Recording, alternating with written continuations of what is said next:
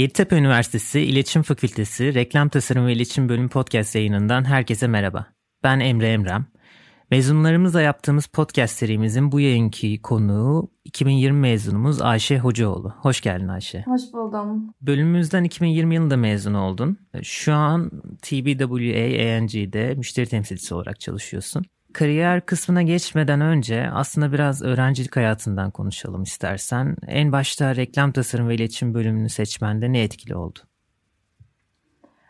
Ee, birçok faktör vardı. Ailem de iletişimci bir aile. Ee, o yüzden ben de iletişim fakültesinde okumak istiyordum. Fakat e, şey sanırım önemli oldu. Ben metin yazımını çok seven bir insandım. Zaten edebi yanımda güçlüydü. O yüzden aslında metin yazarı olmak için bu yola çıkmıştım. Ee, çünkü gazetecilikte veya diğer e, iletişim fakültesi bölümlerinde bu kadar creativity odaklı bir bölüm olmadığını düşünüyorum. Bundan yola çıktım. Tamam şimdi müşteri temsilcisi oldum. O başka bir konu ama e, buydu. Yani kreatif kısmının ağır basmasıydı. Zaten hep iletişimci olmak istiyordum. O yüzden de e, Yeditepe'nin de bu konuda iyi olduğunu bildiğim için zaten direkt bölüm için Yeditepe'ye geldim. Peki öğrencilik yılların nasıldı? Ne gibi faaliyetler içinde bulundun? Ya öğrencilik yıllarım çok hareketliydi benim. Ee, hazırlıkta zaten arkadaş ortamı herkes biliyordur. Keyifli bir hal alıyor. Böyle lisenin devamı gibi oluyor. Ama sonrasında bölüme geçtiğimde de e, korfbol takımına katıldım okulda. E, iki sene boyunca orada oynadım. O da benim için farklı bölümlerden arkadaşlar edinmek e, konusunda bayağı faydalı bir e, etkinlik oldu aslında. E, bayağı şey öğrendim oradaki arkadaşlarımdan. Çünkü yaş farkı da oluyor o zamanlar. Sadece kendi yaşıtlarınızla iletişim kurmuyorsunuz. Daha büyük sınıflar oluyor. Onlardan bir şeyler öğreniyorsunuz vesaire. Ee, böyle şeyler yaptım. Reklam tasarım ve iletişimi bölümünde zaten biliyorsunuz bölümün çok büyük bir network'ü var. Yani e, hocaların e, bizi markalara birebir yani yüz yüze sunumlara götürmesi olsun.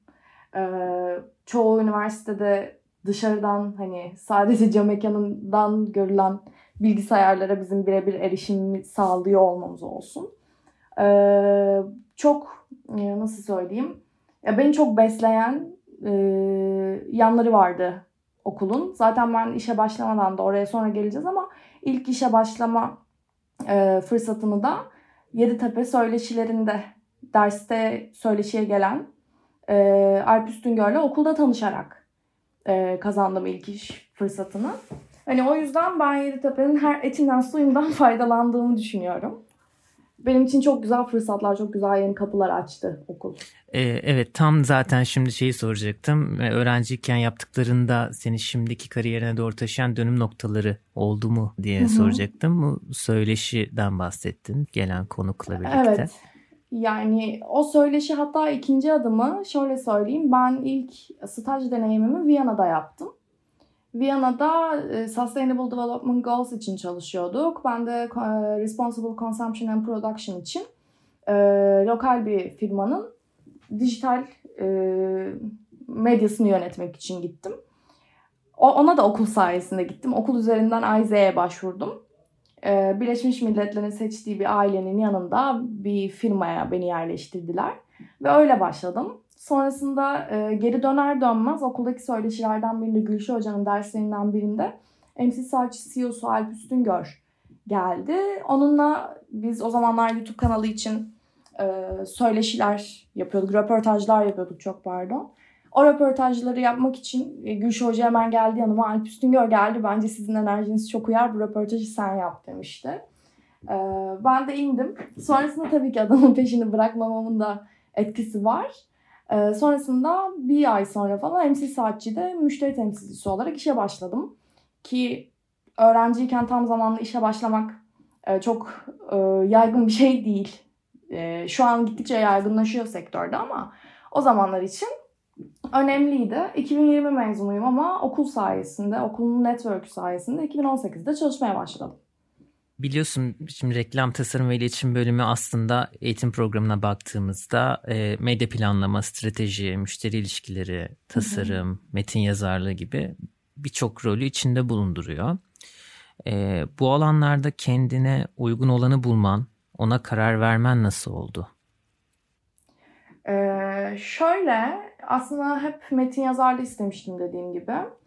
Ee, fakat e, dersler gerçekten yani sektöre başladığımda gördüğüm şey şuydu. Bize gerçekten okulda başka bir şey öğretmiyorlar. Gerçekten sektörde gördüğüm, sektörde karşılaştığım bütün case'ler okulda zaten karşılaştığım ve bana öğretilen case'lerdi.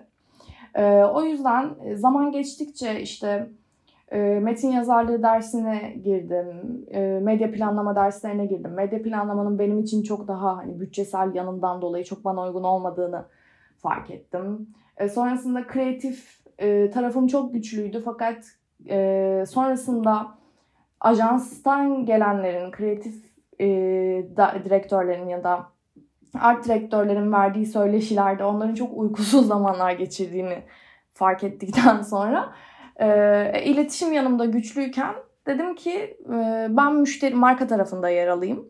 Çünkü marka tarafında her şeyi kontrol ettiğiniz bir noktaya geliyorsunuz. Hani kreatif süreci de öğreniyorsunuz. Çünkü sizin verdiğiniz briefle kreatif çalışıyor. E, sonrasında e, müşteriyle konuşuyorsunuz. Siz fikri satıyorsunuz. Aslında ileride yani bütün zaten şu anda CEO'lar müşteri temsilciliğinden, marka tarafından gelen insanlar. Yani Burcu Kayımtı olsun, e, tabii Arda Erdikler, Alem Şah, Öztürk falan da var. Onlar da kreatif taraftan ama genel olarak yükselen insanlar e, marka tarafından yüksel, yükseliyorlar ve CEO'luğa ulaşıyorlar. O zamanlarda böyle bir hedefim olduğu için dedim ki ben marka tarafında yer alayım.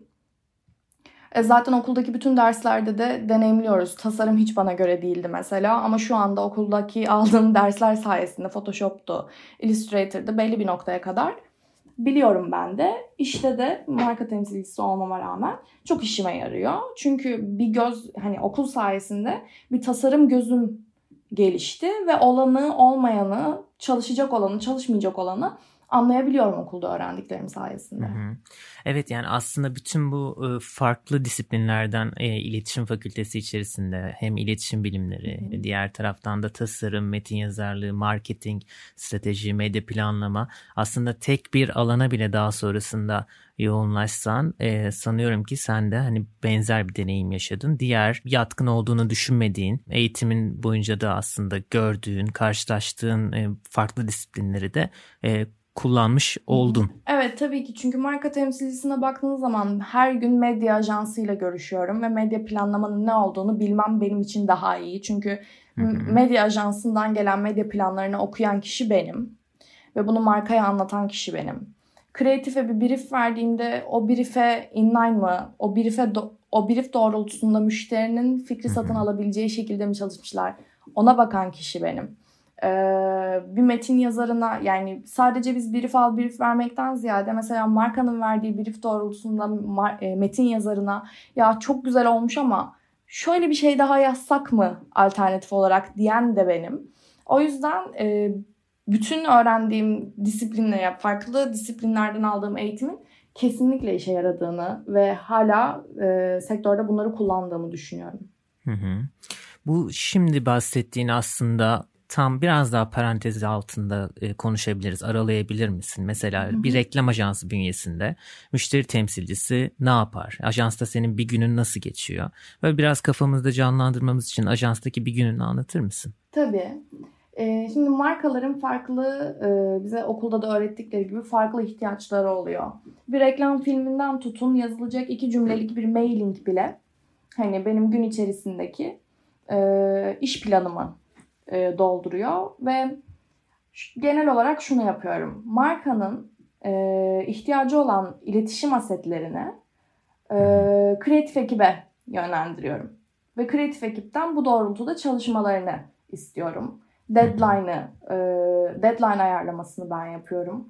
E, marka eğer bir, bir brief verdiğinde ne istediğini tam olarak bilmiyorsa en çok neyin en verimli e, dijital asetin ya da ATL yani film senaryosunu hani iletişim planında hangi asetin daha yararlı olacağı konusunda markayı yönlendiriyorum.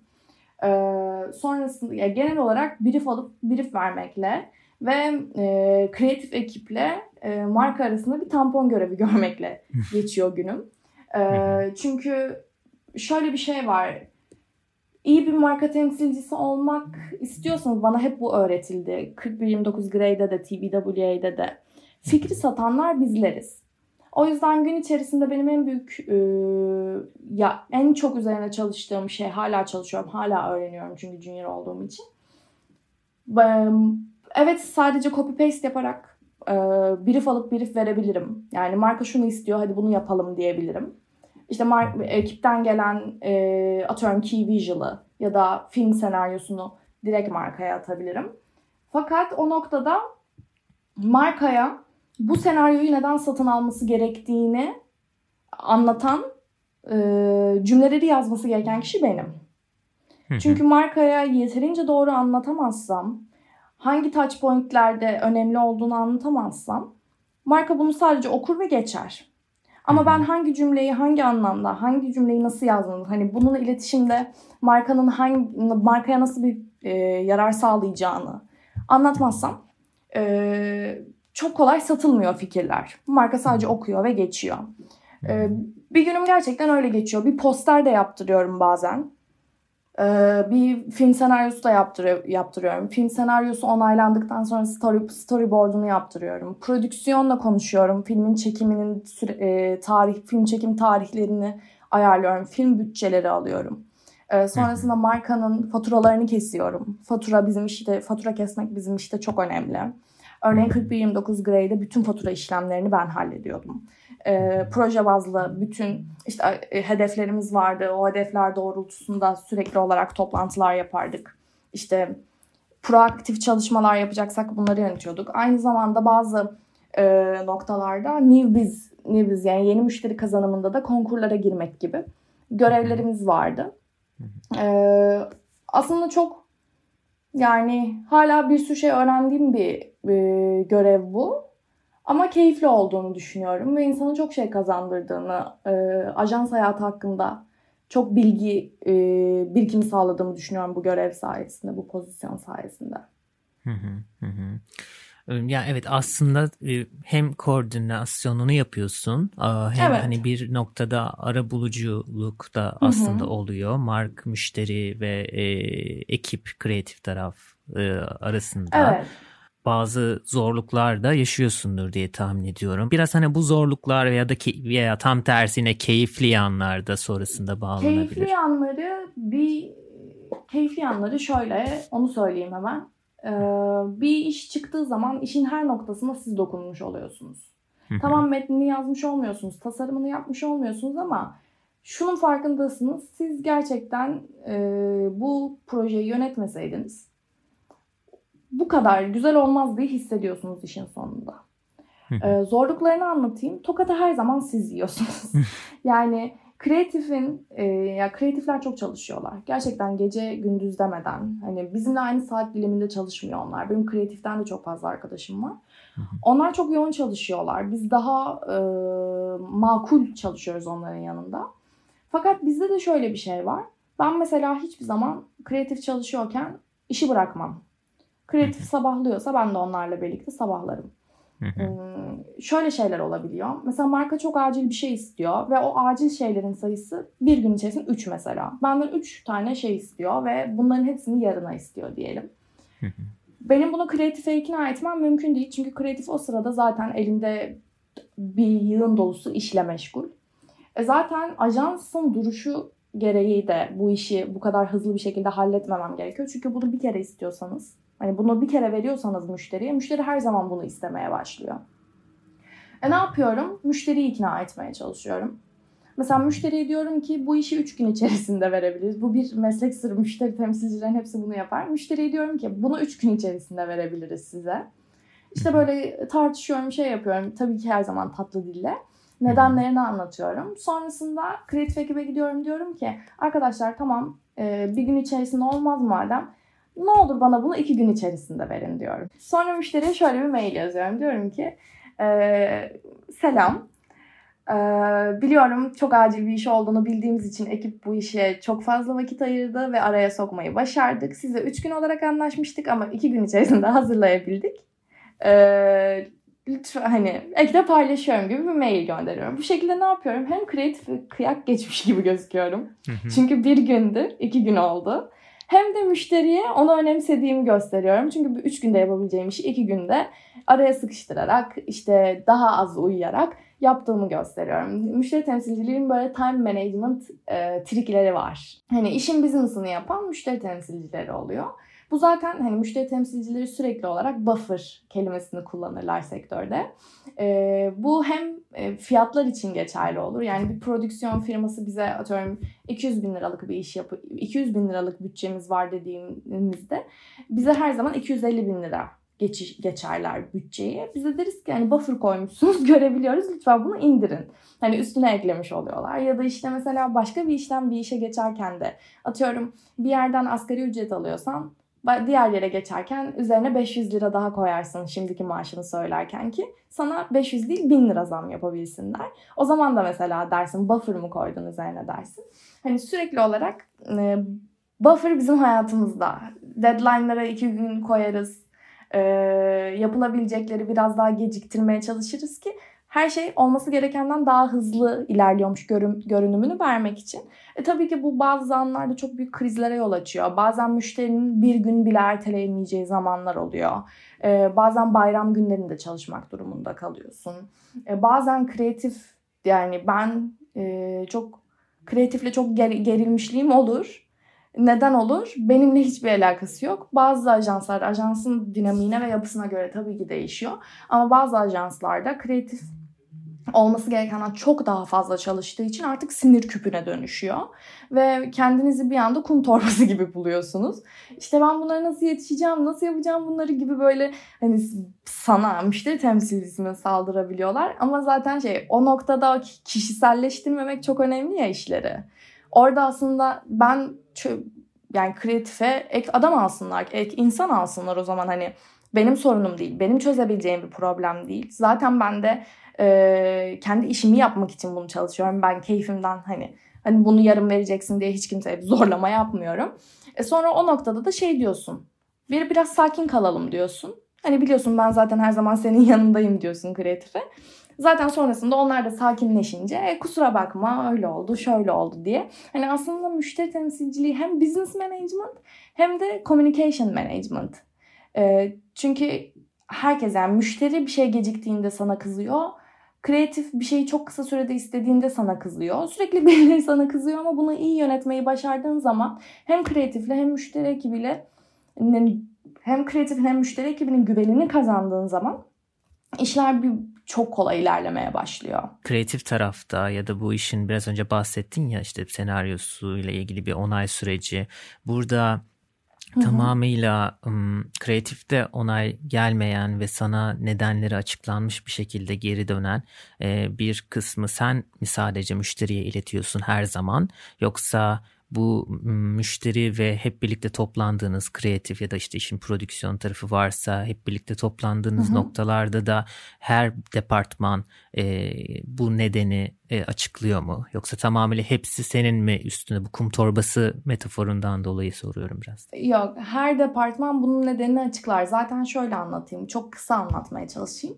Bir film briefi geldiği zaman büyük brieflerde önce strateji ekibi çalışır Ajansın yapısına göre değişebilir ama önce strateji ekibi markanın e, kendi briefinde sunduğu iletişim problemini ya da işte geliştirmesi gereken e, yönünü e, yönü üzerinden araştırmasını yapıp stratejik çalışmasını yapıp kreatif ekibe bir brief sunar. Yani aslında müşteri aslında kreatif ekip müşterinin verdiği brief'i değil, strateji ekibinin verdiği brief'in üzerine çalışır. Strateji ekibi de kreatif ekibe bu brief'i vermeden önce marka ile bir debrief yapar. Ve der ki biz böyle bir strateji çalıştık. Sizin için uygunsa bunu kreatif ekibe yönlendireceğiz ve kreatif ekip bu doğrultuda bir e, fikir çalışacak. Bu doğrultuda bir senaryo çalışacak. Fikir kreatiften e, strateji çok e, to the point bir fikir vermemiş de olabilir. Bazen senaryo ya da söylem, senaryo genelde olmaz ama slogan, söylem, tagline stratejiden bile çıkmış olabilir.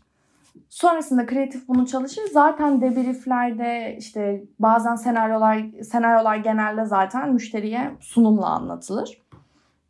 anlatılır, yapılır, edilir. Fakat müşteri temsilcisinin en büyük e, girdiği nokta şu olur. Mesela kreatif ekip bir toplantıda müşteriye senaryoları sundu. Müşteri 5 senaryodan üçüncüsünü seçti ve üzerinde bazı değişiklikler istedi.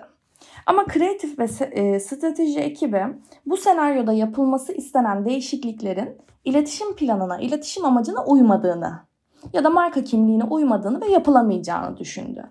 O noktada müşteri temsilcisinin görevi neden bu senaryoda değişiklik yapılamayacağını, yani aslında neden istediklerinin yapılamayacağını markaya anlatmak ve markayı bu değişikliklerin yapılmasına, yapılmamasına ikna etmek.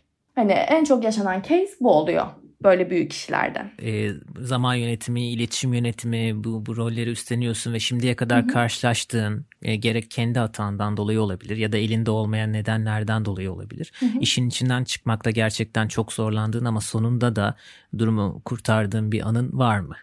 Bir markanın çok önemli bir basın toplantısı vardı. Ee, basın toplantısında da son anda bir broşür yayınlamak istediklerini söylediler. Booklet böyle küçük. Aslında coffee table book gibi. E, küçük boyutlarda bir kitap yayınlanacak. Ve benim bana müşteri dedi ki e, Ayşe'cim biz bunu kendi baskı merkezimizle halletmek istiyoruz. Sen bana saat 5'e kadar bu baskı dokümanını gönderirsen biz bunu bu gece bastıracağız. Yarın sabah hazır olacak. Çünkü basın toplantısı yarın. Ben de dedim ki tamam okeydir. E, o zaman biz size sadece baskı dokümanı teslim ederim. Sonra ben 5'te göndermem gereken baskı dokümanını 4'te gönderdim. Hani kendime de buffer koyuyorum çünkü bir sorun olursa falan diye. Revizyon süremiz olsun. Çünkü ben onu gönderdiğim zaman belki 4'te gönderdiğimi 5'e kadar revizyon verecekler ve benim ekibim bunun yine ufacık da olsa bir yeriyle oynaması gerekecek diye önceden de göndermeye çalışıyorum. Bir saat önceden gönderdim. Saat 6.30 oldu. Benim mailime yeni bakmışlar. Marka beni arıyor. Delirdiler. Dediler ki Ayşe e, bizim baskı merkezi kapanmış. Ne yapacağız? Şimdi patrona neden baskı merkezini onların gönderdiğini açıklayamıyorum. Çünkü ben de hani benim göndermem gerekiyor. Ama marka bunu istedi ve ben de kabul ettim. O dönemde bilmiyorum kabul etmemem gerektiğini ya da backup yapmam gerektiğini. Dedim ki ne yapacağız? O zaman e, Ak Merkez'deydi bizim ajans. E, Levent civarındaki, Etiler civarındaki bütün baskı merkezlerini aradım. Kepenk kapatmışlardı, hmm. işte kapanmışlardı, çalışmıyorlardı. Bir tane sağ olsunlar 4. Levent'te bir dükkanın bayağı bildiğiniz alelade random bir baskı merkezinin e, saat 9'da e, açılmasını sağladım. Hı Saat 9'da gittim. İşte numune aldım. Ee, sabah 6'da gittim baskıları aldım. Basın toplantısı saat 10'daydı. Oraya yetiştim. Hatta o gece e, baskıya verdikten sonra ve bana gece 11'de işte baskı merkezi dedi ki baskıları alabilirsin Ayşe. Hani hazırız. Ben de zaten gece gidip almayı planlıyordum. O gece yine bana revizyon verdiler. sayfalarla alakalı. O revizyonları da gece yaptırdım kreatif ekibe. Sonra baskı bu yüzden sabaha kaldığı için saat 6'da gidip baskılar alıp basın toplantısına yetiştim. Hı hı. Hani bu tarz şeyler oluyor. Mesela baktığınız zaman benim hiçbir hatam yok gibi görünüyor. Hı. Ama müşteriye güven yani müşteriye güvenmemek demeyeyim de her zaman bir yedeğin olması önemliymiş. Onu öğrendim mesela o gün. Benim de bir baskı merkeziyle konuşmam ve saat o saate kadar açık durmalarını sağlamam gerekiyormuş. Ya da en azından marka müşterinin e, ilgili olduğu, bir bağlantılı olduğu baskı merkezinde olsa aramam gerekiyormuş. Ama öyle bir çaylaklık e, hatam olmuştu. E, uykuma mal oldu ama hallettik. Böyle bir sürü şey oluyor. Son dakika mesela yayına girmiş film üzerinde marka değişiklik istiyor. Hmm. Prime time'da yayınlanmışız bile. Beni gerçekten ağlayarak arayanlar bile oluyordu prime time'e yetişemeyeceğiz Öyle bir diye. durumda ne, ne yapıyorsunuz ee, mesela? Bu çok da enteresan bir, bir örnek. Yani şöyle yapıyoruz. Birincisi karşıdaki insanı sakinleştirmek önemli. Hı hı. Bu da zaten az önce belirttiğim gibi müşterinin güvenini sağlamakla alakalı. Çünkü müşteri eğer her şeyin üstesinden geleceğini daha önceden deneyimlemişse, sana güveniyorsa zaten bir sakinleşiyor. Sonrasında ne yapıyoruz? Medya ajansı ile iletişime geçiyoruz. Mesela şöyle şeyler oluyor. Prime time'a yetişemeyeceğiz diyelim. Hı hı. Medya ajanslarında şöyle kurallar oluyor. Mesela bana da buffer koymuş olabilirler ve bu süreyi yanlış biliyor olabilirim ama bir gün içerisinde prime time'a e, reklam yetiştirmek istiyorsam yayın kopyalarını benim 5.30'da medya ajansına iletmiş olmam gerekiyor. Ama atıyorum ben onu o gün 5.30'a yetiştiremeyeceğim. Ve medya ajansı benimle konuşmamış git e, şeyle konuşmuş diyelim. Marka ile direkt birebir konuşmuş. Marka beni arıyor ve diyor ki Ayşe prime time'a yetişmek için saat 4'te benim bu yayın kopyalarını almam gerekiyor diyor. Ben de diyorum ki canım medya ajansına 5.30'da göndersek de olur. Sen onların dediklerine kulak asma. Hı hı. E şimdi ben bunu biliyorum ama sektöre yeni başlamış bir junior bilmiyor. Ne yapıyor? Dörtte olması için çok fazla çabalamaya başlıyor. Herkesi sıkıştırıyor. Belki kreatifle kavga ediyor. Belki prodüksiyonla kavga ediyor. Ama bunun beş buçukta olduğunu bilmek bana bir artı kazandırıyor. Sonrasında eğer yayınlanmış bir filmde bir sorun çıkarsa medya ajansını arıyorum. Diyorum ki filmi durdurun. Ufak bir değişiklik yapacağız. Sonrasında yeniden yayına alacağız diyorum.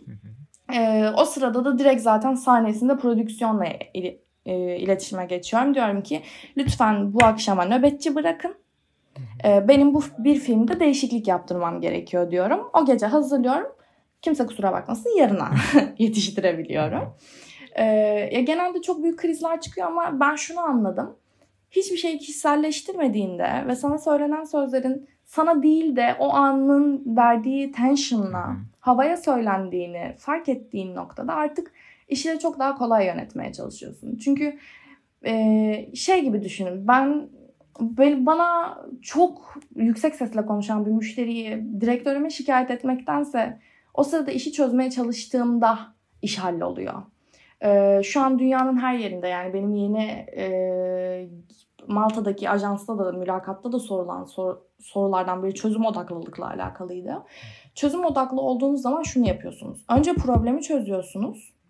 Sonrasında çöz yani bir tavır, bir üslup sorunu varsa sonrasında bunu konuşuyorsunuz. Hı hı. Bunu kişiselleştirmediğiniz zaman çok daha hızlı çözülüyor sorunlar. Hiç ben hiçbir zaman müşteriyle ya da kreatif ekiple dalaşmam mesela. Hiçbir zaman kavga çıkarmam. Çünkü yani dedim ki herkesin bir stresi var. Hı hı. O yüzden de e, yani stresli bir sektör bu. Evet. Hangi ajansa girerseniz girin sektör e, çok stresli. O yüzden böyle bir e, eğer marka temsilcisi olmak istiyorsa arkadaşlar birazcık bu e, kişiselleştirmemeyi ve iletişim yönetimini öğrenmek gerekiyor. Evet. Çünkü her kriz bu şekilde çözülüyor. evet evet gerçekten oldukça e, hani tansiyonu yüksek, stresli e, ama herhalde bunların da e, bu gibi krizleri de çözdükçe, yönetebildikçe de motivasyonunu da oradan aslında e, toparladığın ve e, kattı, kendine kattığın bir süreç oluyor gibi duruyor. Ya evet kesinlikle. İşi öğrendikçe stres olduğunuz konular çok azalıyor. Ee, mesela benim ilk direktörüm çok e, rahat, çok cool bir insandı. Yani cool derken şeyden bahsediyorum. Hiçbir şey büyütmezdi. Ben mesela çok büyük bir kriz çıkaracak bir hareketi ona hani arayıp ya Levent ben çok büyük bir hata yaptım. Bunu nasıl düzelteceğiz, düzelteceğiz dediğimde Ayşe düzeltilemeyecek hiçbir şey yok. Hani zaten bu sektör hani yaptığımız işte neyi düzeltemeyecek, neyi düzeltemeyebiliriz. O yüzden lütfen bu kadar stresli bir şekilde arama beni derdi. Ve ben onun böyle e, rahatlığını ve bütün sorunlara çözülecek şeklinde baktığını görünce ben de mesela öyle bir insan haline geldim bir sene sonra. Hı hı. Dedim ki evet yani çözülür çözülemeyecek hiçbir şey yok. Hiç stres olmuyorum mesela artık. Hı hı. Ve müşteri çok ters bir mail atıyor mesela. Diyorum ki tamam okey çözür, çözeriz.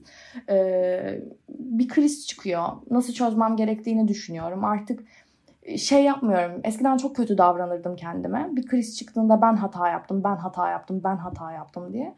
Zamanla hata yapmanın çok normal bir şey olduğunu, hata yaparak öğrendiğini ve her hatanın bir dönüşü olduğunu öğreniyorsunuz sektörde. Ee, peki şu an yayının sonuna doğru geliyoruz. Kapatmadan bir iki şey daha sormak istiyorum. Ee, şu an tam mezun olduğun zamana ya da son senene dönsen o zamanki Ayşe'ye ne söylemek istersin? O zamanki Ayşe'ye şunu söylemek isterim. Burada bütün öğrencilere de aslında söylemek istediğim şeyi söylemiş oluyorum paralel olarak. Ben çalışırdım Ee, üniversitenin ikinci sınıfından itibaren çalıştım. Çok doğru yaptığım bir şey varmış. Onu e, söyleyebilirim. Ben hiçbir zaman ne eğlence hayatımdan vazgeçtim ne iş hayatımdan vazgeçtim. Ben sadece uykumdan vazgeçtim. Ve gerçekten 20 yaşında, 18 yaşında insanların vazgeçmesi gereken tek şey uykuları. Sadece iş odaklı olup, sadece eğlence odaklı olup hiçbir zaman mutluluğu yakalayamıyoruz. Dünyanın en iyi ajansında, en iyi şekilde çalışsak da e, o mutluluk bize iş hayatından gelmeyecek.